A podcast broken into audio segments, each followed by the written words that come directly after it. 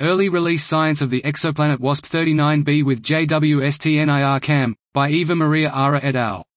Measuring the metallicity and carbon to oxygen CO ratio in exoplanet atmospheres is a fundamental step towards constraining the dominant chemical processes at work and, if in equilibrium, revealing planet formation histories. Transmission spectroscopy provides the necessary means by constraining the abundances of oxygen and carbon-bearing species, however, this requires broad wavelength coverage, moderate spectral resolution, and high precision that, together, are not achievable with previous observatories.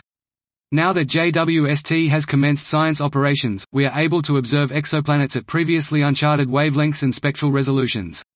Here we report time series observations of the transients exoplanet WASP-39b using JWST's near-infrared camera NIRCam.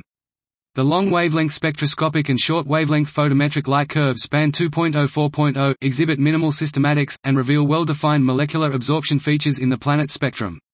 Specifically, we detect gaseous H2O in the atmosphere and place an upper limit on the abundance of CH4. The otherwise prominent CO2 feature at 2.8 is largely masked by H2O.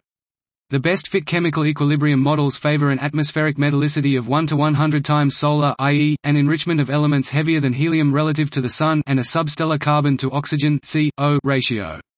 The inferred high metallicity and low CO ratio may indicate significant accretion of solid materials during planet formation or disequilibrium processes in the upper atmosphere. Dot. This was early release science of the exoplanet WASP-39b with JWST NIRCam, by Eva Maria Ahrer et al.